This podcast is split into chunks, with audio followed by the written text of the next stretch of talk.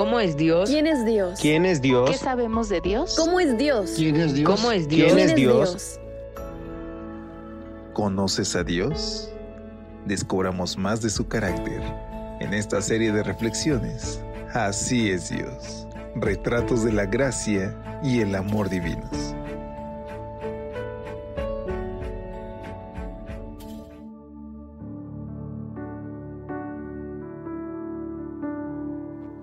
¿Qué tal? ¿Cómo te encuentras hoy?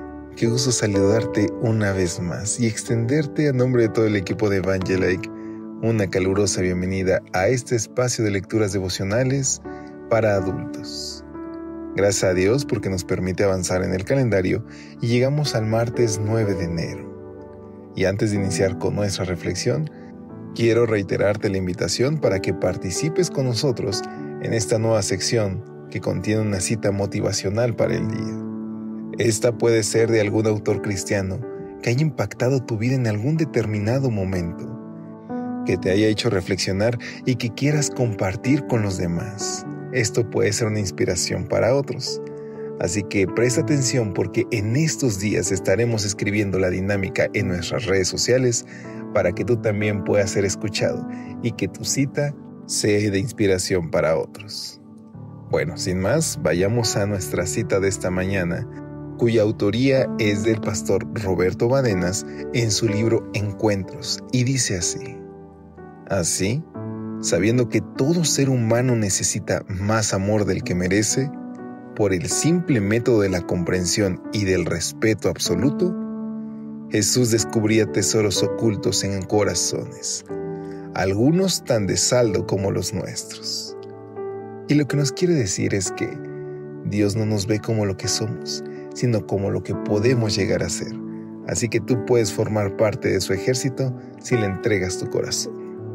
Y sin más, vayamos a nuestra reflexión titulada Dios, la fuente de todas nuestras bendiciones. El Salmo 54.4 nos dice, Dios es el que me ayuda, Él está con los que sostienen mi vida. Tengo un amigo a quien las circunstancias de la vida le han permitido ser muy determinante para que a mí llegasen algunas de las más grandes bendiciones que he recibido, nos escribe el autor.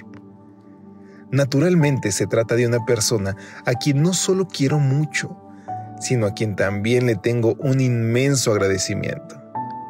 Más de una vez le he dicho a mi amigo, tengo mucho que agradecerte, porque eres el ser humano a quien Dios ha usado para traer a mi vida algunas de las bendiciones más importantes que he recibido.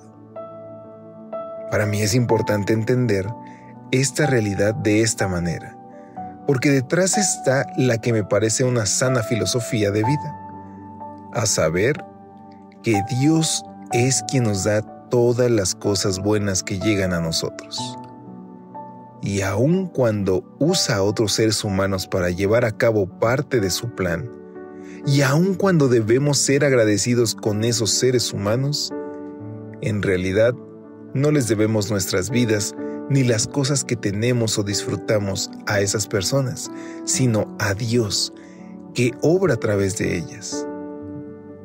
David parecía tener esta misma forma de entender las cosas.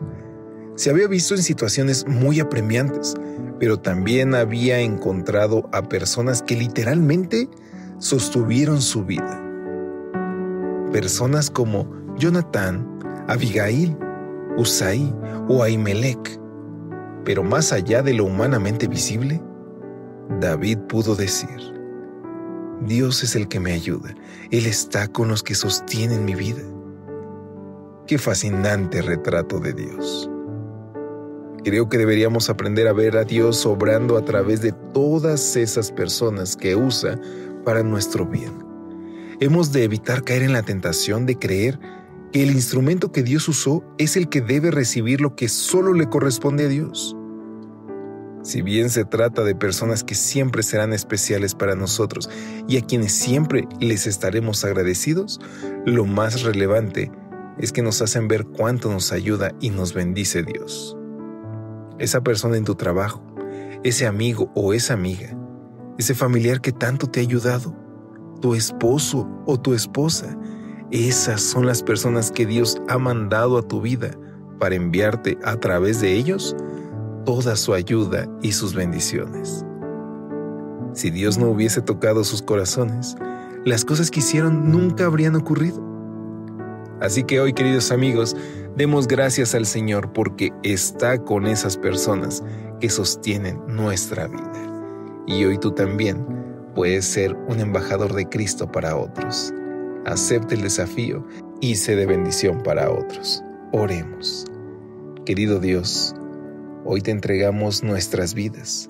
Utiliza nuestros recursos, nuestros talentos, porque todo te pertenece a ti, para ayudar a otros, Señor, y para que otros conozcan de ti. Y no permita, Señor, que nos llevemos tu gloria, porque solamente tú debes ser exaltado. Te alabamos en el nombre de Jesús. Amén. Que Dios te bendiga. Hasta pronto.